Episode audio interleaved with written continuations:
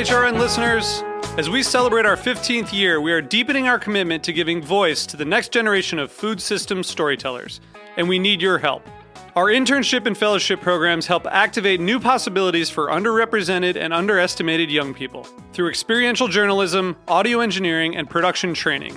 Through these unique programs, HRN helps food equity stewards build essential workforce readiness skills that expand their potential and foster economic mobility. Please consider supporting these critical programs.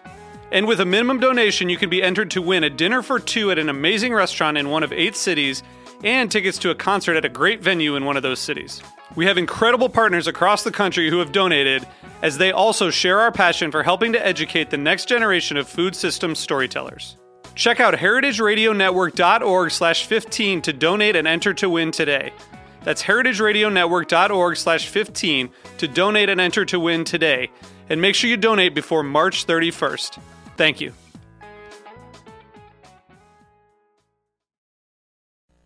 Today's program has been brought to you by GreatBrewers.com, a social media marketing platform dedicated to promoting the world's great brewers and the beers they create. For more information, visit GreatBrewers.com. You're listening to Heritage Radio Network, broadcasting live from Bushwick, Brooklyn. If you like this program, visit heritageradionetwork.org for thousands more.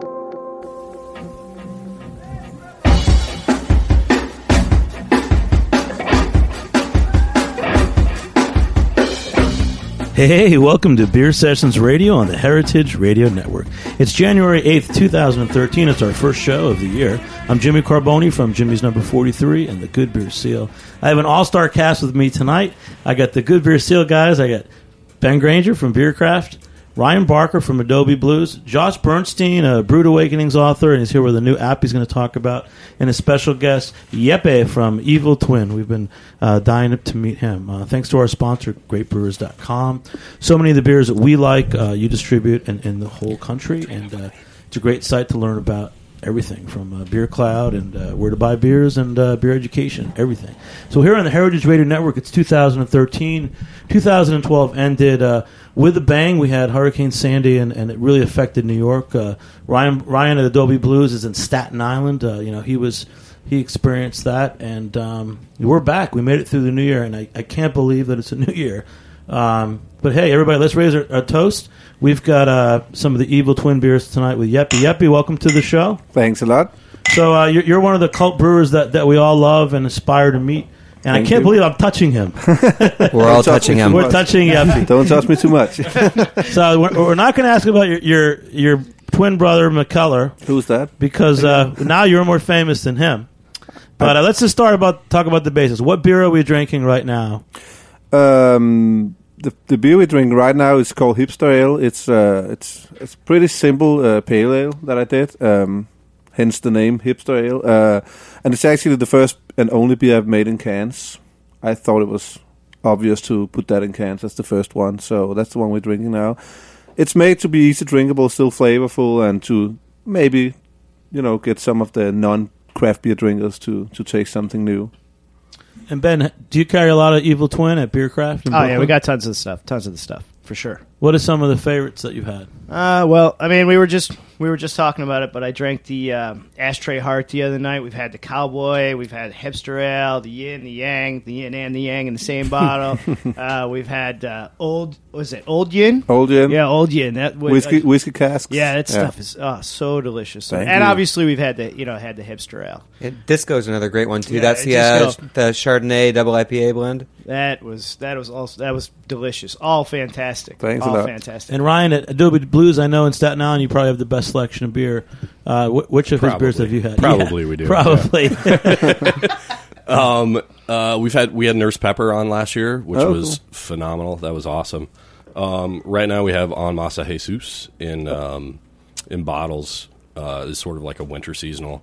I think there's only one left, so hopefully I get to have that tonight. There's a coffee version coming out soon. oh, really? Yep. Awesome. On Mas Café Jesus. Yes, I'm in. That's the name I'm of in. it. All right. So you're, you're like the new breed of brewer. I know in Josh's book, Brewed Awakening, he talked about collaborations. Um, you know, you're the new breed of brewer. Tell us wh- what you do. You know, it, it seems that, you know, Brian Strumke is doing it with Stillwater and you. Um, Uh, I mean, they call us gypsy brewers. Uh, we didn't come up with the term, but someone did, and that's kind of what they call us. Um, the big difference between us and normal brewers are that we don't have our own facility. Um, we go in and rent other people's facilities because you know if they have extra capacity, we might as well use it. Um, and it gives us a freedom to do stuff. Uh, you know, we can do one-off batches, and if it doesn't come out good, or if it doesn't sell good, or whatever, we don't have to do it again. We don't have, you know, we don't have a big investment we have to pay back. Uh, that gives us gives us a big freedom. Um, it also, you know, we like to travel, and it's fun to be able to go to, you know, I go to Spain and brew a beer, I go to Norway and brew a beer, I go to Scotland and brew a beer. It's fun to, you know, to go to different places and see friends and brew some beers and drink even more beers and yeah, that's kind of wh- where we at. So now, uh, so so now you've jumped onto the uh, other side of the Linux. Now you've kind of made a uh, home in Brooklyn, and so we're going to see a lot more beers being brewed in the U.S. Definitely.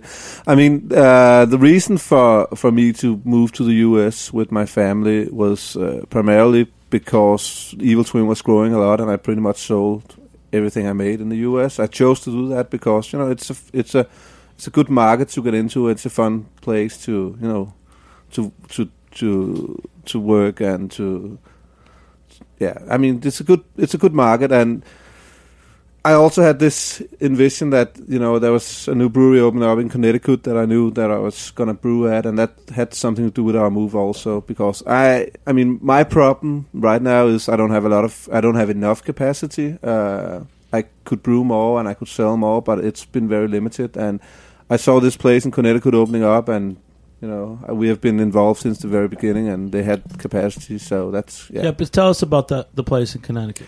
I mean, the Connecticut place is called Two Roads. It's uh, it's a new uh, kind of a production brewery where they build it, you know, for themselves to make their own line of beers, but also to bring in guys like us who needs the capacity.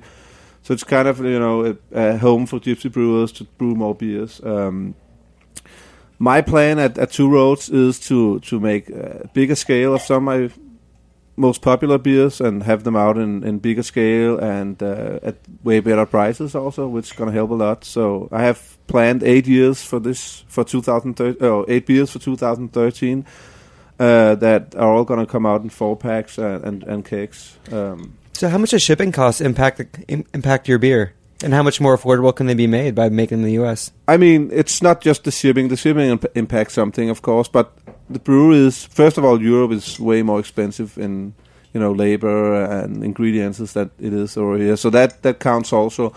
Plus, the breweries I'm using in Europe, are, most of them are pretty small, and you know, doing 10 hectoliters compared to now that I'm doing like 120 hectoliters at the time, it's it's a big difference. And one of the breweries I'm brewing at in Denmark, which is uh, well, which is the brewery I've done most uh, beers at so far, is you know lo- located in a small island, and they have to sail the malt to the to the island, brew the beer, and sail, sail it back. It's that's actually how it is, and that's you know it all all adds up and puts. Wait, puts- where's that island brewing? What's that?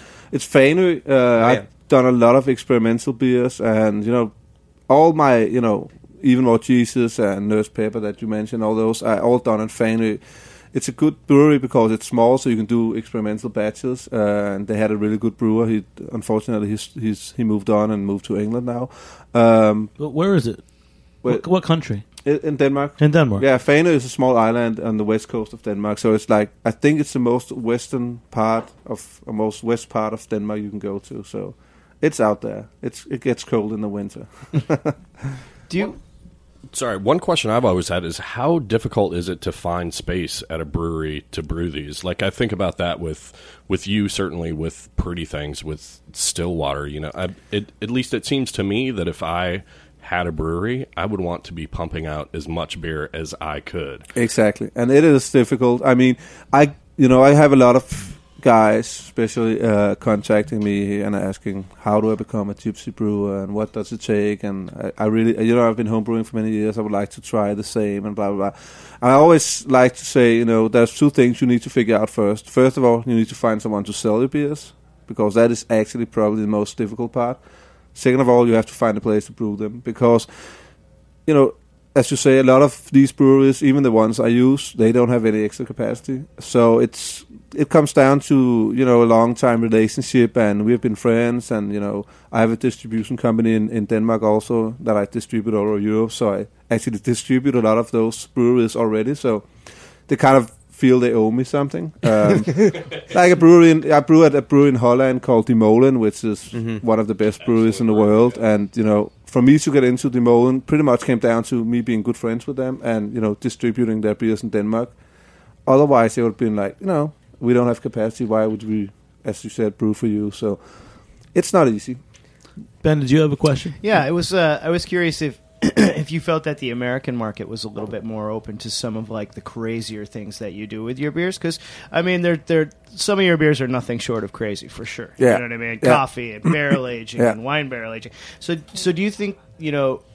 Did it play more of a a, a role in your decision of It did. you know- I mean, I I love the American beer market. I I really really love it, and I think what's going on over here is amazing. And Europe uh, is way behind. I think Europe will get there eventually, but for now it's it's way behind. Um, I mean, it's you know Americans are more open and more yeah, as you say, the crazy stuff where.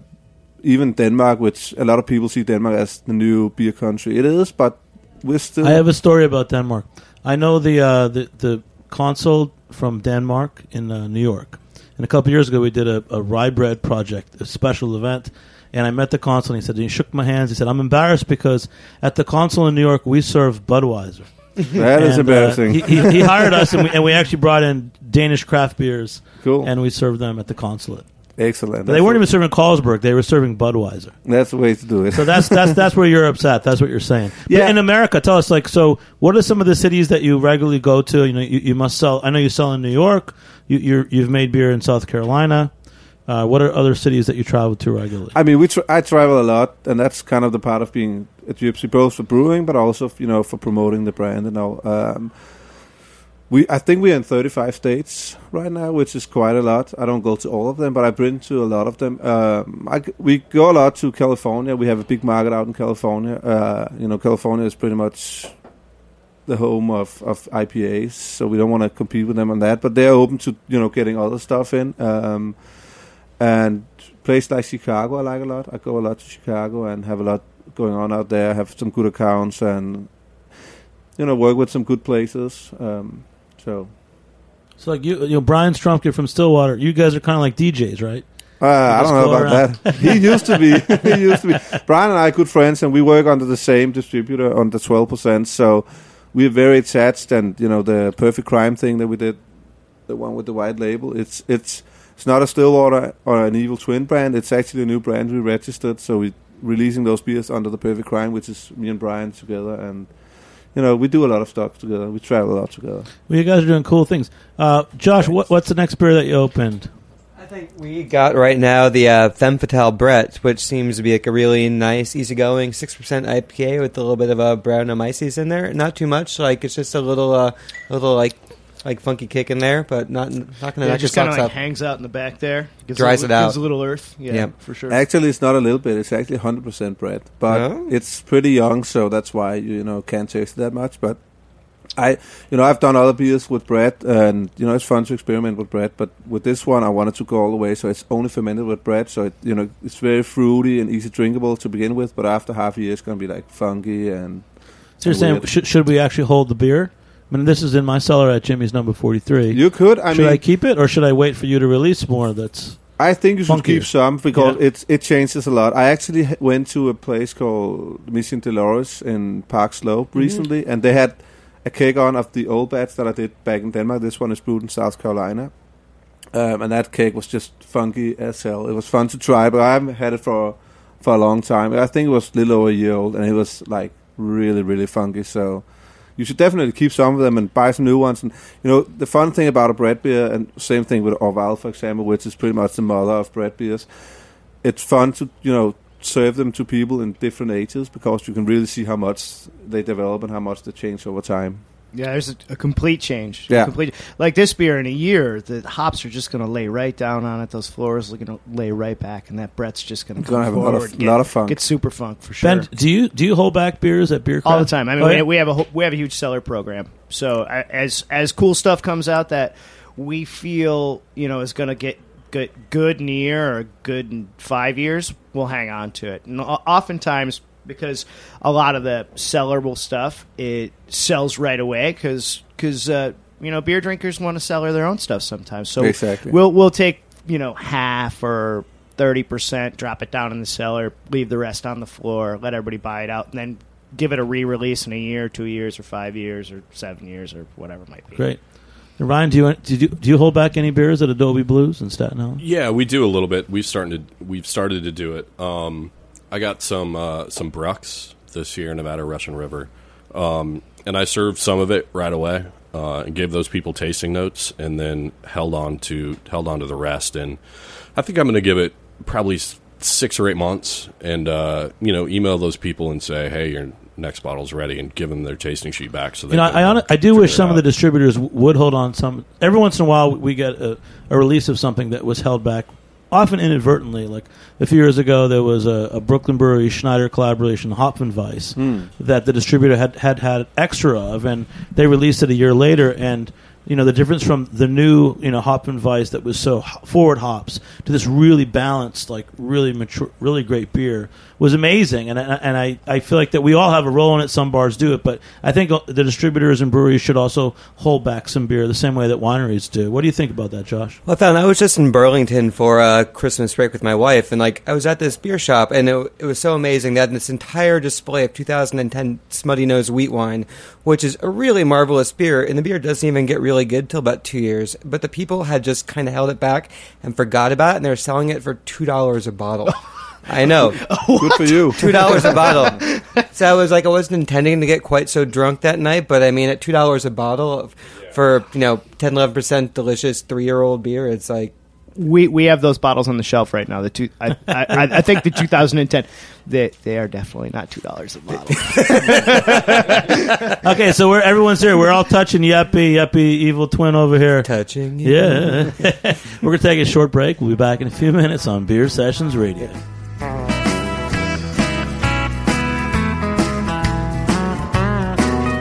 You're listening to Quitting Time by Pamela Royal on the heritageradionetwork.org.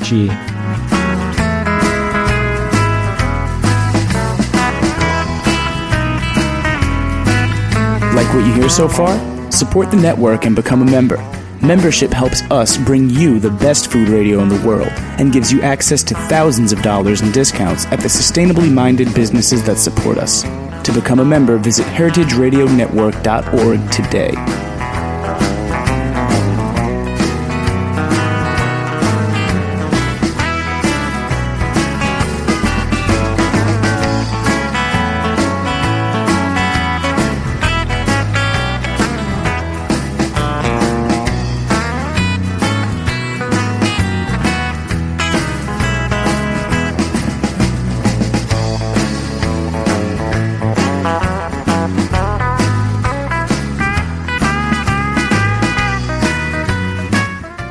Hey, welcome back to Beer Sessions Radio on the Heritage Radio Network. We're so happy to be here. It's 2013. I'm Jimmy Carbone from Jimmy's number 40, number 43. We've got the Good Beer Seal All Stars tonight. Ben Granger from Bierkraft, Ryan Barker from Adobe Blues, our favorite beer writer Josh Bernstein, and our new hipster brewer buddy Jeppe from Evil Twins. Cheers. Yeah. So you said you're working with um, a place in Connecticut called Two Roads, and and that's actually uh, our friend Phil Markowski is involved in that, right? He is. That's a new brewery that he's He's one of the guys behind that. Yeah. So, and you're saying they're welcoming other people to Contract Brew and, and Gypsy Brew. And I think they actually filled up the capacity, but uh, that's the plan. I mean, we we took over a lot of the capacity, and we're going to start brewing the first batch next week, so it's pretty exciting. All right. Yeah. And on on, on the line, we've got a, a cool call-in guest. Um, there's a place up in Portsmouth, New Hampshire. Uh, it started with the A and G Home Brewing Supply, and now it's called Earth Eagle Brewing. Alex McDonald, he's making a traditional styles of beer called Gruit with, with herbs and, and plants. Uh, Alex, are you on the line? We are, yeah, yeah. Great, man. We've got some cool people here that uh, are in New York City, and uh, they all want to ask you questions. So, first thing is, tell us how, how you how you got started. You were a home brewer, and uh, and now you have a brewery. But is Gruit your specialty? Yeah, I would say um, we start. Yeah, obviously, we started out as homebrewers, opened a homebrew store, and then started our small brewery, a little one-barrel brew house here in Portsmouth. Um, we do about fifty percent of what we brew is Gruits. Cool. And and tell us the ingredients that you work with, because you're not just working with hops and grains, right? Yeah, Gruits uh, traditionally were brewed from like the 16th century and before, before hops were introduced into brewing. Uh, so, you know, it was usually you used whatever was local to your area. So a lot of people brewed with yarrow and heather tips and juniper berries and you know and different things like that. Um, so we we take a little spin on the historical brews and play play a lot with the different herbs that are available to us. What are you, uh, what are you finding indigenously around the uh, New Hampshire area that you can brew with? Uh, well, you know, I mean, technically, locally, we we're um, there is a, um, a place here in Portsmouth called Prescott Park, which is one of the first settlements in New England. Uh, that there are a lot of local herbs grown right on property, but uh, we get a lot of our stuff through um, local herbalists. Awesome. And Ben Ben Grange is here in New York, uh, Bierkraft. It's a great beer shop. He's a home brewer as well. So, so Yeah. are you are you using any uh, any of your bittering agents? Any of the uh, any of the herbs that you're getting? Are they what specifically is like kind of local to the area that you're using? Um, that's a good question. I'm not sure what like is actually local to New England per se. Um, I think a lot of stuff that grows, uh, you know, all over the world, like yarrow. Um, we use a lot of yarrow, um, sweet gale, wild rosemary, things like that. Um, What do you think the craziest thing is that you uh, that you've put in a beer instead of hops to, to balance it out? Uh, we actually do a hogshead beer. Uh, we smoke a pig's head and uh, use that in a beer. Uh, not in the herbal sense, but probably the weirdest ingredient we've used. That's cool. That might be one of the coolest things I've ever heard. I've done. A, I did. I, I did a stout some last year, and uh, it was just a normal stout, but I aged it on a Spanish ham. It was. Oh, cool. It came out pretty good. that, that's like that's like my two favorite things on the planet: is pork and beer. Did you eat the ham afterward? I actually did. It was extremely bitter. I think it absorbed a lot of the bitterness. So, but it was fun. nice, nice. Uh, my question would be, what are the challenges with uh, getting people to try these? You know, if you say, "Hey, I made a beer uh, with a pig's head," You know, it's it's amazing. Um, I think craft beer enthusiasts have come a long way. I mean, they're they're excited to try it. Definitely. I mean, you've got you know what what else do people put in beer? They put oysters, they put lobsters, they put pig's ears, they put testic. Right at the G- the GABF this year in Colorado, our friend Chris O'Leary wrote about the weirdest beers, and one of them was it was like a it was a Was that a, was- Rocky Mountain oyster beer. That was Oh it, right? yeah. Yeah. That started off as a spoof, though, and then April because they got Fool's so joke. yeah, they got so many hits on it, they were like, "Hey, well, we got to do it now." Never But- selling it in two packs soon enough. I, that's actually. Hey-o. I just read about it. Yeah, and you know, we, we, we had um, a beer dinner last year with the chefs from the brewery at uh, Schlenkerla in Germany, and, and his requirement was he wanted to do uh, you know bull testicle carpaccio, and instead they couldn't find it, so he substituted veal brisket. Now, how does that connect? it's either veal brisket or bull testicle Not the carpaccio. same thing. No, no, no. No. no, no. But I'm, I'm sure that in, in, in beer, maybe the veal proteins and the bull proteins might equal. Is that what is that what you're looking for when you put those things in a beer? Yep, are you looking for proteins and, and things like that? No, I'm looking for No. flavor. That's why I do it. I mean, it's you know, I, I you know, I I just I like as you say, I like I like ham and I like So should stout, we? and I'm like, so why is not it better if try we it? roast the meat first, or do you put the raw meat in?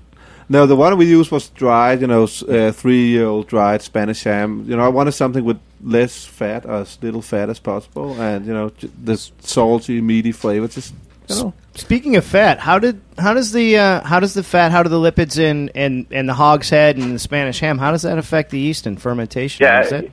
yeah. I would say like the the biggest thing, the biggest problem is the fats more than anything. Um, For, but uh, but that will you know we basically we make a soup broth out of it and then uh, you know refri- refrigerate it so we can get all of that out of there. Ah, so you clarify it and then you and then you drop the clarified pig broth broth in. in Yeah, it. Yeah, the, the one I did was just you know it was just a, a few cakes uh, after fermentation, so it's pretty much just you know dry hamming it.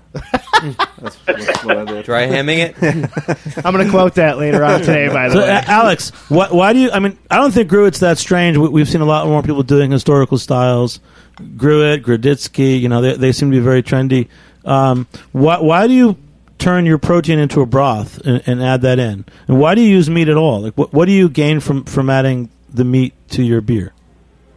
Well, I, I think it's a flavor profile. It's just something different to try. Um, we were trying to get a, a smoky uh, pork-based beer um, just to see what it would see what it would be, and it turned out to be something that people really dug. So did, did you find you you I mean when you made the broth, you smoked the you smoked the pig's head, and then you make this broth, and the, the pig's head has a, a substantial amount of collagen protein in it. Did that collagen protein add like a super richness to the beer with the uh, al- along Yeah, with that kind of smoky flavor? yeah, absolutely. It was. Uh, you know, we do a porter with it, so it's nice and you know it's got a lot of roasted malt, or, or you know not roasted, but you know nice uh, Sure. darker malts in there, and then um, you know, and it finished with a nice pork uh, pork roast. So it was really all it needed was some mashed potatoes, and it would have been like a full on meal. a nice porky finish. That's great. Yeah. I've never said that about a beer, but I may I may say it later. So, actually, where are you guys selling in town? Portsmouth is such a fantastic beer town. Now, Smutty Nose has really been such a catalyst and a driver. So, are you guys doing mostly um, growler fills? Are you selling it from the bars around town, or how are you guys doing Yeah. distribution? So right now, um, being just a one barrel brew house, we're right next door to the homebrew store, and um, you know we're just selling everything right out of our tap room. Uh, we're open on the weekends, four hour windows, Thursday, Friday, Saturday, and Sunday. And people are coming in. Uh, you, you can get samples and then fill growlers to take home. So it's basically so it's like nothing's really on tap around town. So if they want, it, they got to come to you. Oh, I think I lost you guys. Uh, Uh, no, just saying. So most of your stuff is just so if they want to find your beer, they have to come to you. Right now, yeah, the only place to find our beer is on is in the tap room. That's one good way to have exclusivity. but you, you guys are awesome. You won. So okay, so we're gonna open another beer. L- Listen, you you can't taste Alex, but we're gonna drink another Evil Twin beer. What, what's the next beer, guys? Now that we are talking about you know smokiness and, and meat and stuff, maybe we should do the cowboy, Yeah, the cowboy. which is uh, it's a smoky, uh, it's a smoked pilsner. Um, I actually I want to tell you the story. I got the idea. I was uh, wa- was at a friend's place in um, in Oakland, California. That's actually the guy on the label.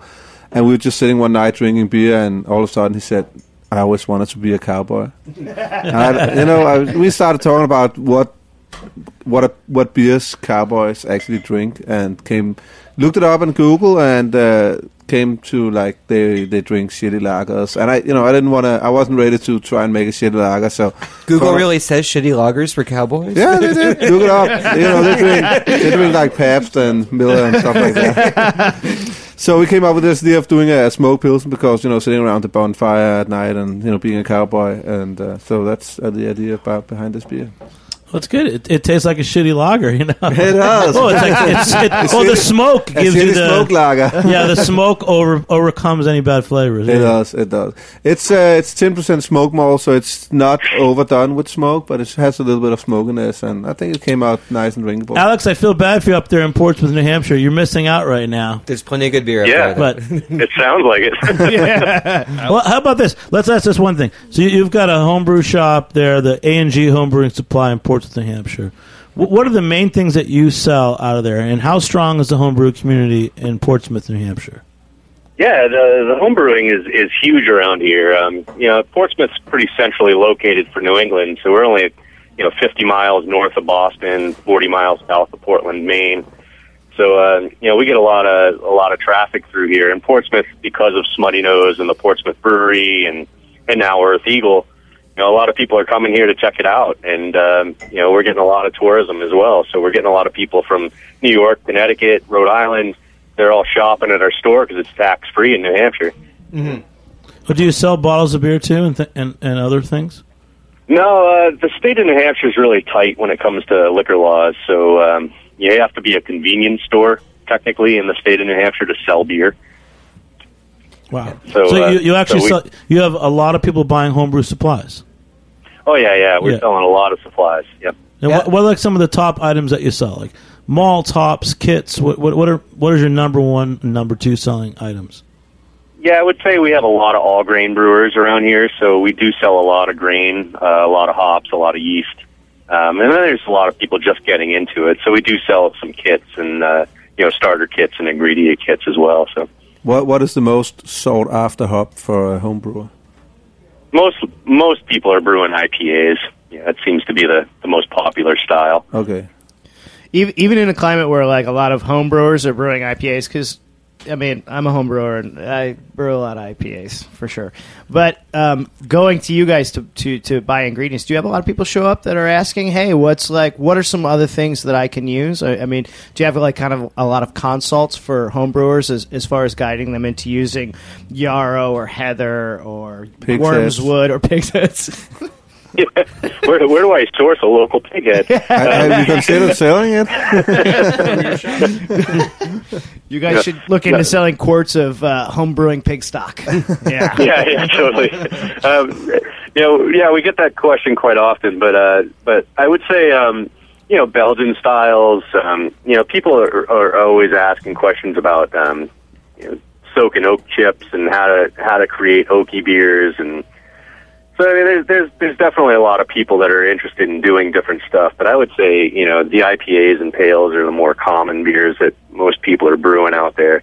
Uh, it doesn't seem like there's too much adventurous, it, it, too too many adventurous home brewers in the area at the moment. So Nice. Well, I was going to say my wife's family's from Rochester, New Hampshire, and so that no tax thing kind of struck a chord because every time that we go back up there, she's like, "You know what, Josh? We need to load up the car with everything that we possibly can and not pay tax on it." And and cigarettes Yeah, too. Exactly. Beer included. Beer included. Wow. All right. Hey, I'll tell you what, um, Alex, you're welcome to stand there. We're we're going to come talk uh, a lot more things in a few minutes. Um, but hey, I can't even talk straight. It's been what a year, Sandy. And New Year's Eve, I was wrecked on New Year's Eve. Jimmy's number 43. It was a wild night. Does that mean drunk? I was wrecked. Can't say drunk on the air. I'm a responsible drinker, Joe. But hey, let's take a short break. We'll be back in a few minutes on Beer Sessions Radio on the Heritage Radio Network.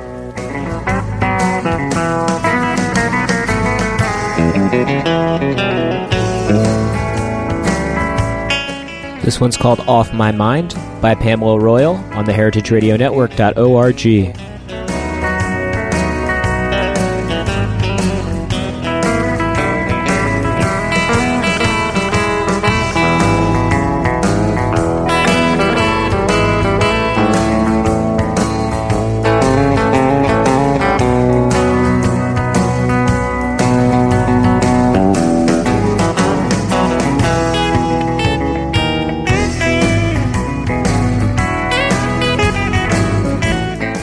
We all know what a foodie is, but what's foodiness?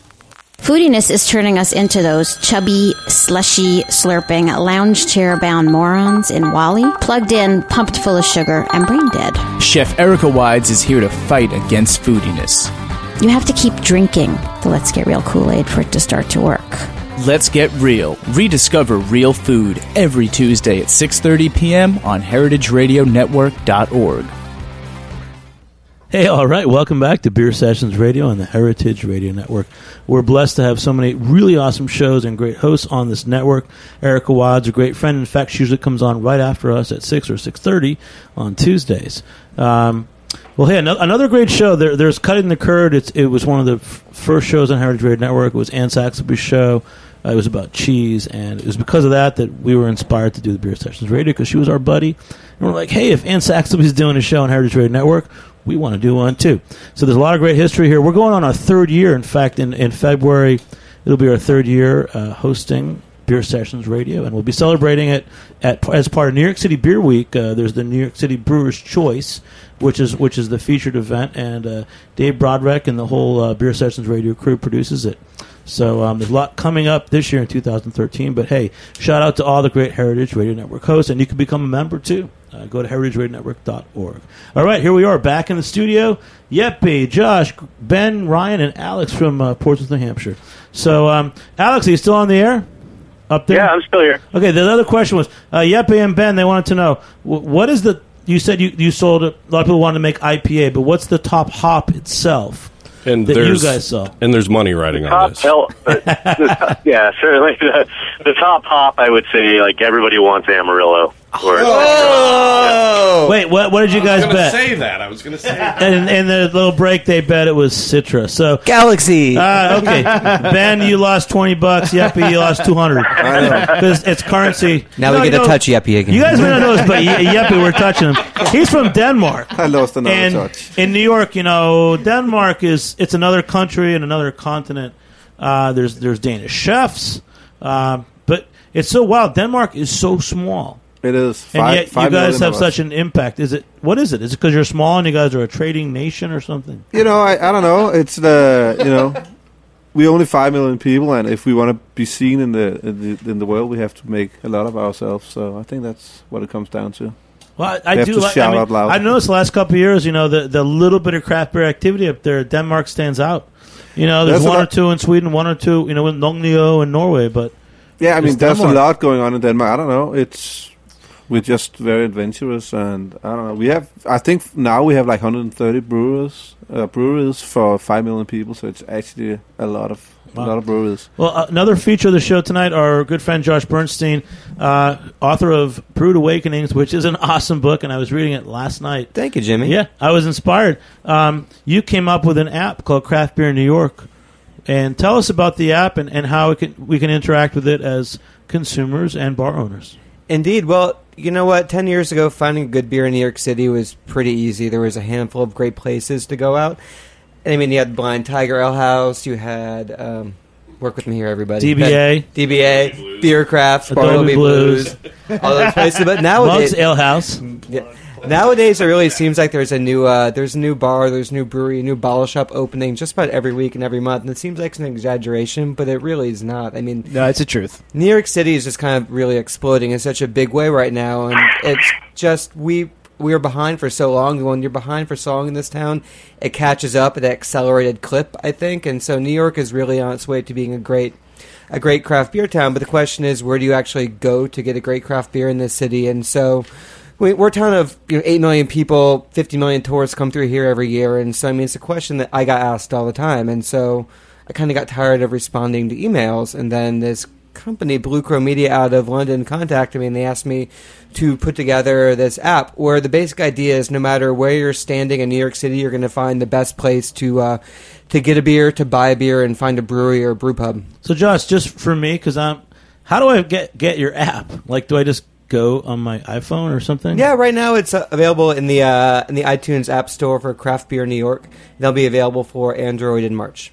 All right. Cool. And so yeah, I did all the reviews, all the write ups. I've been writing about bars and beer in New York City for about twelve years now, going everywhere from Bierkraft to Adobe Blues. I think I saw this app on iTunes for Well- sure. I, it was somebody emailed it to me, and they, they emailed it to me because it was being adverti- advertised on iTunes with Bierkraft storefront on it, It which was. is totally rad. It does have Bierkraft totally Short rad. front in there. We did that just to get the mention on the show. Clever. I, I downloaded it. Um, All right. day or two after it came out. Um, it's only two bucks, which is incredible to have all this knowledge in your pocket for for two bucks. Or at least when I downloaded it, it was two bucks. Maybe it's not now. Oh no, it's still two bucks. You'd be amazed at the pushback because I mean, people are so used to paying for things for free nowadays. Or, or sorry, not paying, getting things for free nowadays. I drank, I, I got wrecked on the last beer, but getting getting things for free. That paying two bucks seems just like this onerous thing for folks. I mean, people pay eight dollars for a beer at bars nowadays. I mean, in Manhattan, I mean, and two bucks is a tip, and. It's, it's kind of crazy, and I feel like I have to combat people sometimes, and I just I just kind of give up. I'm like, if you don't want to spend two bucks, you're not going to spend two bucks. All right, Josh, keep guiding us through the show. Josh has been opening all the beers tonight. It's a special role on the show. Yeah. What's the next beer? I think I'm the one with the bottle opener. I think the next beer we're going to do, uh, the folks from Allagash were really nice, and they sent this one down to us. It's their new Coolship series beer, and Coolship is their series of spontaneously fermented. I mean, they're they're basically American lambics, and this one is this one's just they usually some with fruit like the cerises, cherries. This one is going to be a straight ale aged in oak, and so we haven't actually tried it yet, so we're going to give it a nice little Oh, that's great. pop, and then Ben What- will pass it what's along. the name of this beer? That's a resurgam. Oh yeah, yeah. Allagash is about 40 minutes north of here, man. I tell you, they got some great beer.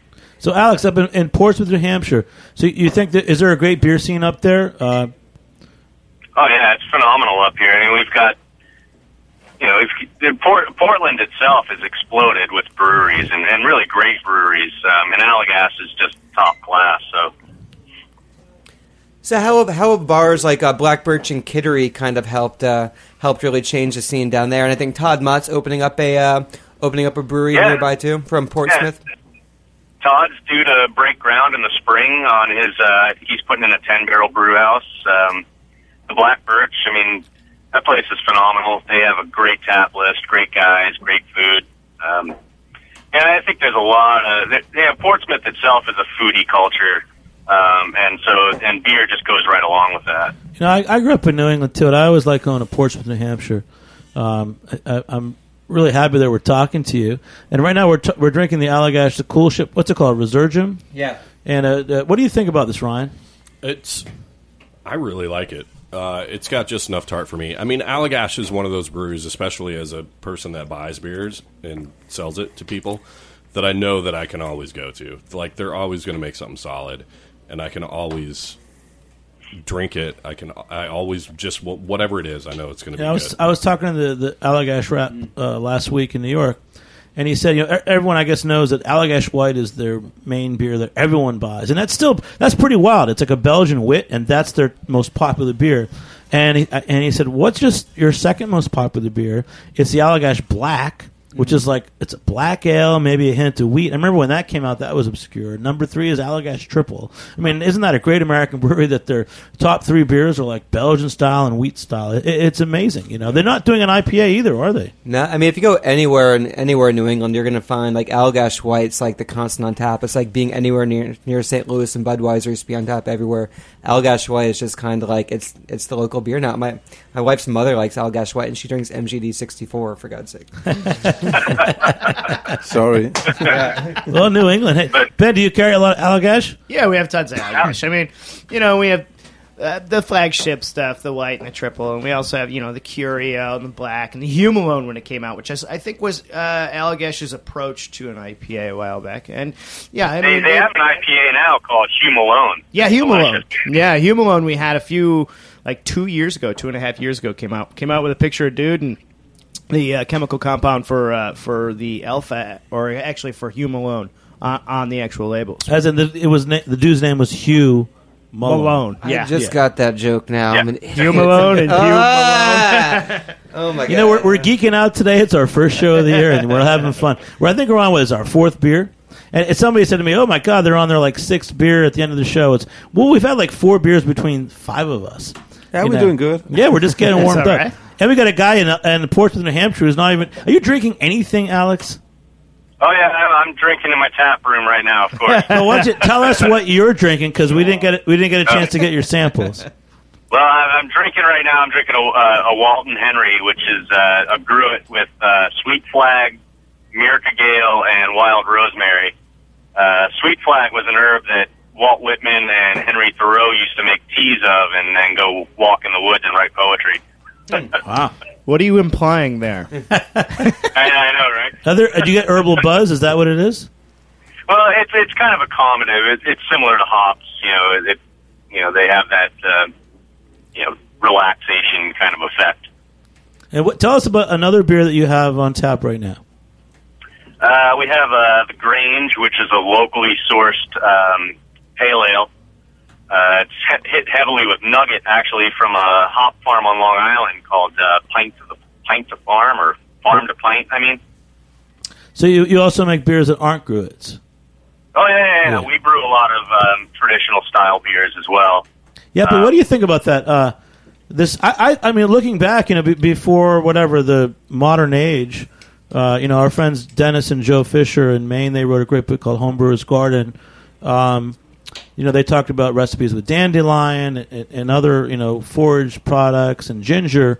Um, and that seems what you're going into, which is awesome and cool. But Jeppe, have have you been experimenting with any ingredients like that, like locally sourced herbs and Uh, not foraged really. ingredients? Not really, actually. And the reason I it's not a choice I've taken, but uh, some a lot of people actually a lot of breweries are actually doing that in Denmark. They're very like local, and we only want to use Danish ingredients. So I kind of you know I've kind of try to stay away from that because you know I want to I don't want to do. So you want to be like cliched, like Noma, that restaurant. I don't want to be. Yeah, You I don't want to I get act- seaweed from the beach. I actually I work with Noma. I've made two house beers for Noma. One will one one is with juniper. Uh, it's a it's a dun- dunkel, uh, you know, German style dunkel with juniper, and I made a pale ale with oxalis, which is uh, like an herb that grows in the forest. So I've I've done that, but only for Noma. If you don't know, listeners, that Noma has for the last couple of years been the number one rated restaurant in the world. It's in Denmark and Copenhagen. But it's funny. The reason that I, I bring that up, Alex, is that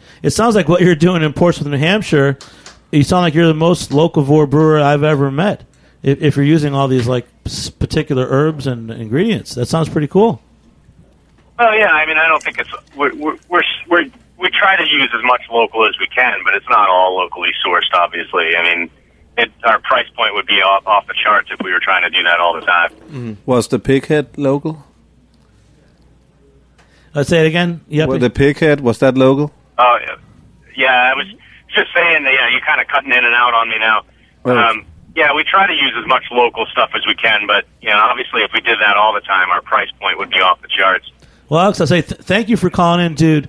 And and we're definitely going to talk more because it sounds like you're doing something that no one else is doing in America. And uh, we'll keep up with you again. Alex McDonald, A and G Homebrewing Supply, and the Earth Eagle Brewing up in Portsmouth, New Hampshire. All right, so we're just going to chat amongst ourselves a little bit. Uh, Josh, uh, you brought another really great, amazing American beer. What is it? Yeah, it's kind of topical right now. That's the Heady Topper from Alchemist, and you know, I mean, you can't believe what they say on the, the rating sites, but on Beer Advocate, it became the uh, top-rated, most lusted after beer today, and so it's a really amazing can, super fresh double IPA. We're up in Vermont. It was canned maybe about a week ago, and it's just it's really great. I- I I'll mean, say uh, that I like it. Uh, One thing, and I know it's I, there's a thing about the cult beers. I, I'm, I'm not always. I think that there's so many good beers and so many beers that I want. I, I can load up a, a draft list or something. I, there's way too many beers for me to drink, and, and I love this beer. But when Jeppe came on tonight, his first beer was the hipster ale. I feel like the nose was almost more of a hop bomb than this heady topper. Hmm. What do you guys think? It's controversial. Yeah, that- that's that is pretty controversial. I mean, they're two different beers. I'll quote you on it. I wish we hadn't That's drank going on all the the can, hipster Jimmy. ale so we could compare. But Oh man, there's no more hipster. Alas. Well, they're both in cans. Maybe that's the comparison. I don't know. It could But- be. Okay, one more beer. What are we drinking next? This is pretty awesome. I mean, the lineup here, and Ben, you brought some things uh, from beer. well, I brought we drank a, we drank some of my saisons or some of you know some of Joe and my saison earlier, and we also have a uh, uh, a, uh Cascadian Dark that we brought with us. Uh, that Joe made for our New Year's Eve celebration. That was basically just the staff. Who's Joe? Oh, Joe's our brewer. You have Joe's a brewer our at Beer brewer. Craft. Yeah, for sure. Well, he's our buyer slash slash brewer. I mean, um, I own the place, and I do. I'm basically the the, the janitor. I built, I build and fix everything. So, um, you know, Joe really takes care of a lot of uh, a lot of stuff for us. So this is uh, th- this uh, dark ale that we've got here is his. Uh, it's called Hotter Not, and it's a uh, it's a Cascadian dark. Here, we can open So it wait, up. so you guys, you guys make beer for fun at Bierkraft? Well, we make it for fun.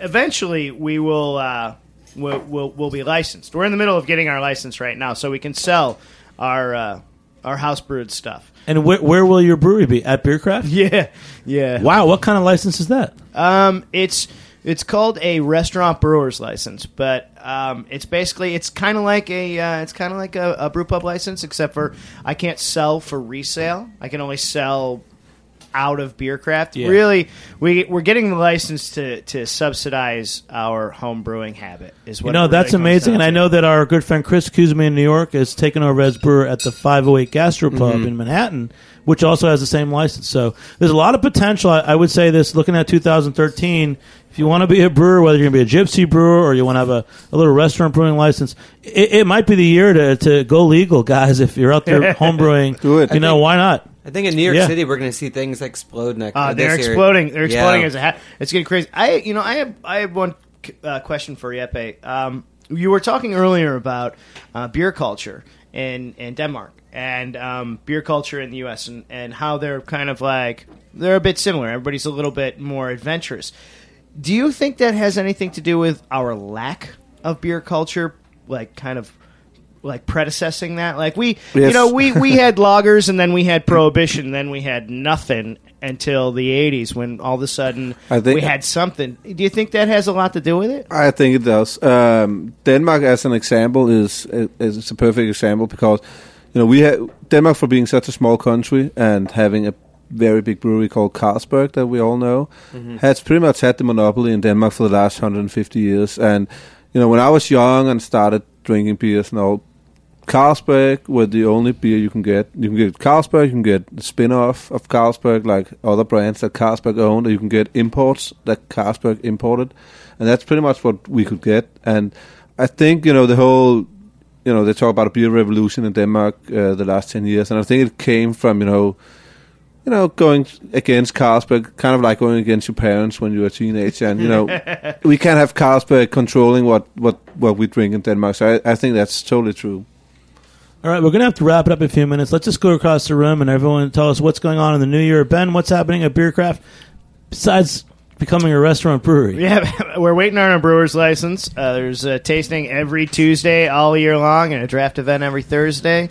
Um, I don't know, and, and we just we just always have a lot of beer. You guys have a lot of beer. Ryan, Adobe Blues, and Staten Island. Yeah, we have a lot of beer also, uh, and we keep getting more. So uh, we got Coast to Coast hosts coming up um, uh, next week. January 5th, and we'll actually Yes, have Wendy it'll be Littlefield from Vanberg & DeWulf on our show next week, That's talking awesome. about coast the new New York City Coast to Coast Right, host because right. she She's got wiped awesome. out in Hurricane Sandy. So. Yeah, so we're doing that. Um, hope to line up some more secret beers for Adobe. Um, yeah, just keep rolling. Do some more tap takeovers. Cool. And you know, on, on near the bar, you've got a horse saddle kind of Yeah. sitting out. I'm Yeah, due to when go are you there, and coming over? one day I will come on and, and ride that thing. Awesome. All Awesome. right. I'll be waiting. And Josh Bernstein, what's going on? What's going would, on in 2013? I would pay to watch Jimmy ride a horse saddle. Oh, we're, we're going to Adobe Blues and I'll pitch in on that. I will definitely pitch in on that.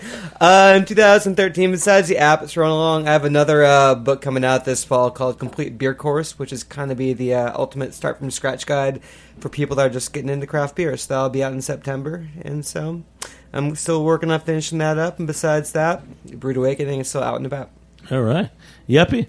Cool. Yeah, I have a lot going. I mean, first of all, I'm gonna do more, do more beers, and you know, get more beers out there. Uh, we have been under capacity for a long time, so that will hopefully help a little bit. What, what's your favorite bar in Brooklyn? Where do you hang out the most? Uh, I hang out at Spuyten because I live close and I like Joe, the owner, a lot. So, ladies, if you want to meet Jeppe, go to Come- Spuyten Duyvil, another good beer seal bar. Exactly. All right. Thanks for everybody. Again, shout out too. to our sponsor, greatbrewers.com. We cannot do without you. And Heritage Radio Network. If you want to be a member, go to heritageradionetwork.org. Our big event for New York, New York City Beer Week is coming back at the end of February, and New York City Brewers Choice is coming back February 27th. Go to goodbeerseal.com. You can buy advance tickets now. They will not be discounted. They will only go up, and we've already sold like one third of the tickets. Scott Vaccaro from Captain Lawrence will be the keynote speaker this year. We've got some great brewers, including Jeppe's coming. He doesn't even know it, but he's going to be there. I am. All right. And Barrier's coming back. I, I just got the uh, the Om- they brewed at Ommegang the Barrier Relief beer. I got a delivery today. Um, there's a lot of cool things going on in New York City in beer. And check out goodbeerseal.com. So thanks again to everyone. And let's give a sign off. Thanks to Jeppe, Josh, Ben, Ryan, and Alex for joining me here on the Heritage Radio Network. I'm Jimmy Carbone. Thanks to our producers, Jack Inslee and Brie O'Connor, and our engineer, Joe Galarraga. Thanks for listening. And we'll see you next time on Beer Sessions Radio. Skål. Skål!